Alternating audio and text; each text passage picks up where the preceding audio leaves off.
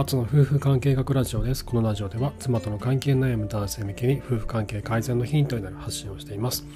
えっ、ー、と、今日お話したいことはですね、あの、女性が夫に対してこう飽きてくると。なんかうちの夫はもうなんか飽き飽きたわ。なんかもうもうつまんないわみたいなね。こう夫に対して女性が飽きてくる3つの理由についてちょっと考えてみたいなと思います。でそれとともにえー、妻から僕ら男性が飽きられないためにどうしたらいいのかっていうことをちょっと考えていきたいなと思います。よろしくお願いします。で、まずはですね、あの、これ生物学とか進化心理学とよく言われるんですけど、えー、同じ相手に対して恋愛感情は続かないということが、まあ、よく言われてるんですよね。これ何度かお話してるんですけど、あのフェネルエチラーミンっていうホルモンあの神経伝達物質がありましてこれによって人は恋愛感情を感じると言われています。ただこれの効果というのが同じ同じ相手に対しては、えー、3年程度で3年程度で効果が切れてしまうというふうに言われるんですね。なので出会って23年経ってくるとこうだんだんちょっとあの飽きてくる時ってあるじゃないですか。あの付き合っていて最初のねあの1年間とかはワクワクドキドキして恋愛の楽しみというのがすごい感じられるんですけどそれが2年3年経ってくるともうなんか惰性で付き合ってるみたいなねっていうところって結構あるじゃないですか。もうなんかなんか情が湧いてきちゃったからなんか別れないんだよねとか まあなんかずっと一緒にいるから、まあ、特に別れる理由もないから一緒にいるのよねみたいなっていうところがね結構多分独身の時とか結構あったと思うんですよね。僕もあったんですけどなんか最初の1年は楽しいんだけど2年3年経ってくるとだんだん飽きてきてなんで一緒にいるのかなみたいななななんかちょっと、まあ、もう今日はなんか一人でいいかなとかなんか他の子と付き合いたいなとかっていうそういった気持ちがちょっとずつこう出始めるのが23年目ぐらいだなと思っててでちょうどそれはフェネルエチルアミンっていう神経伝達物質の効果が来てるタイミングでもあるんですよね。であと国連が発表しているデータによると離婚のピークというのは結婚後3年から5年が最も高いというふうに言われてるんですね。これは国文化などを問わずどの国においてもそういった傾向があるそうなんです。ということは同じ相手に対してずっと恋愛感情を抱き続けるというのはもう生物生物として難しいじゃないかということが言われてるんですね。であとはあの、まあ、同じ相手とずっとこう結婚していて何年も経ってていくと、まあ、だんだんと、まあ、恋愛感情がどんどんとなくなってくるので恋愛への渇望恋愛感情への渇望っていうのが生まれてくるんじゃないのかなというふうにちょっと思うんですよね。でこれあの不倫あの不倫をしている女性に話を聞くと不倫相手のことを彼氏って呼ぶんですよね。あのなこれ最初聞いた時にすごい不思議だったんですけどなえなんでそういうやり方をするのかなと思ったんだけどまあでもねその不倫している身としては不倫相手のことをねあのいや私の不倫相手がねとか浮気相手がねとかっていうふうには言わないんですよね。そこまでなんだろうその不倫相手とか浮気相手ってこうすごいこうなあのその人のことをこう下にして見てるような感覚があるんですけど分かりますかね？そのなんだろう例えばねあのあなたが誰かと不倫をしていてあの自分のねその不倫してる男性のことをもしくは女性のことをあのこの人私あの今日私の不倫相手となんだ会うんだけどって言わないか、私の不倫相手がどうのこうのとか浮気相手がどうのこうのとか。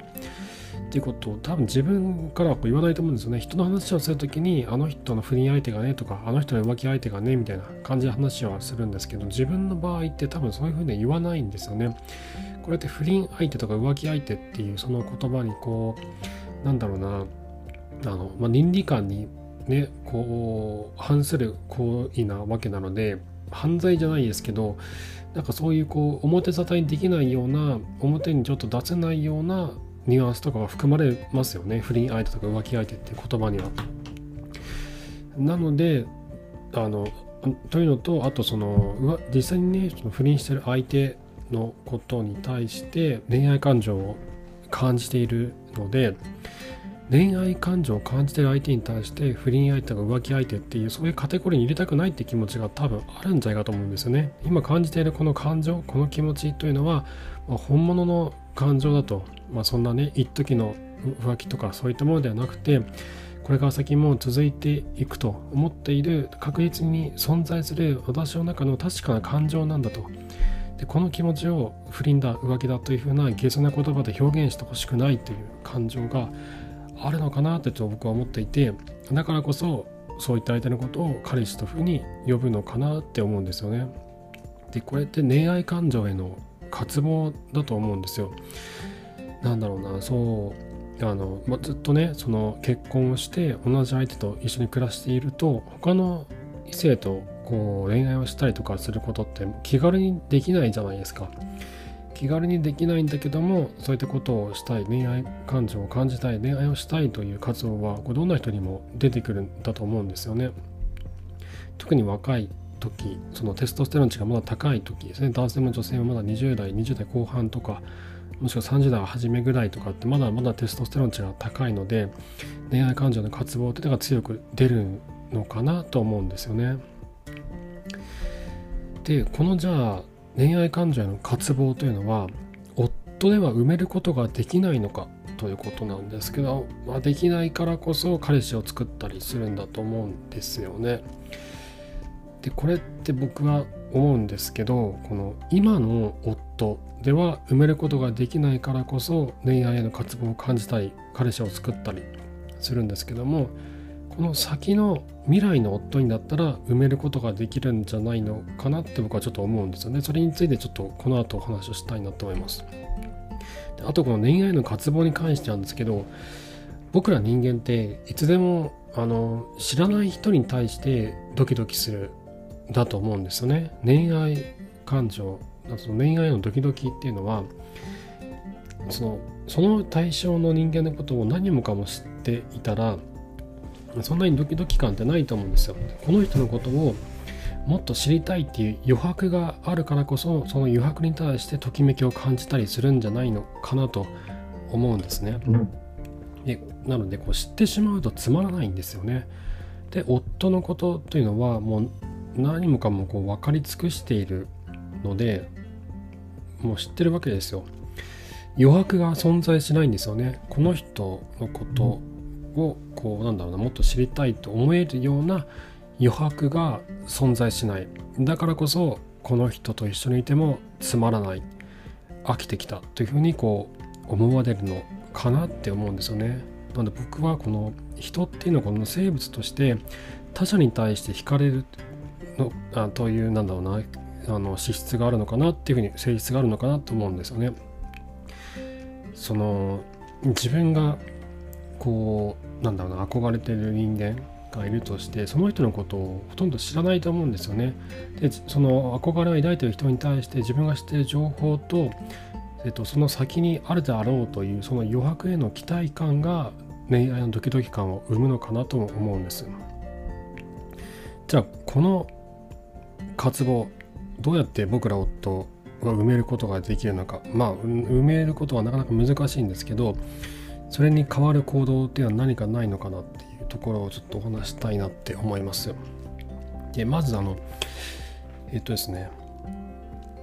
その、まあ、女性が夫に対して飽きてくる要因の一つとしてもう一個あったのが、えー、変化のない人間はつまらないっていうのがありましてでこれ何なのかっていうと、えー、このドキドキ感とかドキドキ感ってアドレナリンとかねテストステロンで分泌させるんですけど変化がないとドキドキ感自体も生まれないわけなんですよね。あとこの性的魅力というのは人間の性的魅力というのはこの20代をピークとしてどんどん減少していくわけなんですよ。でそうなってくると人間的な魅力で勝負するしかないんですけどその人間としての変化というのがないとトータルとしてのオスとしての魅力というのがどんどん下がっていくんじゃないのかなと思うんですよね。じゃあこの人間的魅力っていうのは何なのかっていうところなんですけど、まあ、これよく言われるのが結局モテる男っていうのは経済力があって権力があって容姿が良くてみたいなねことよく言われるじゃないですか。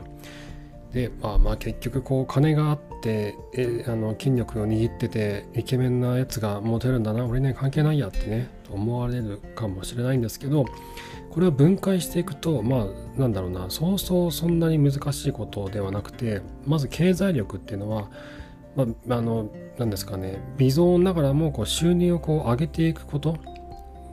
がこう経済力につながっていくなと思うんですよ。なのでこの仕事などを通じて収入を上げていくことが経済力になりますし、まあ、権力っていうところで言うと、まあ、出世をしたりとか、まあ、人によっては起業をしたりとかすることによってこう権力を得やすくなって、まあ、権力があるというふうにこう見られやすくなるってことですよね。あと容姿っていうとこれも単純でも服装とか体型とか体臭とかねそういうところでも気をつけていけばあの上げていくことはできると思うんですよね。あと結構見落としがちなのがこの人間あの人間というか男性としての魅力女性から見た時の魅力の一つに共感力とか優しさっていうのがあるんですよ。でこれってあのいわゆるあのなんだろうこの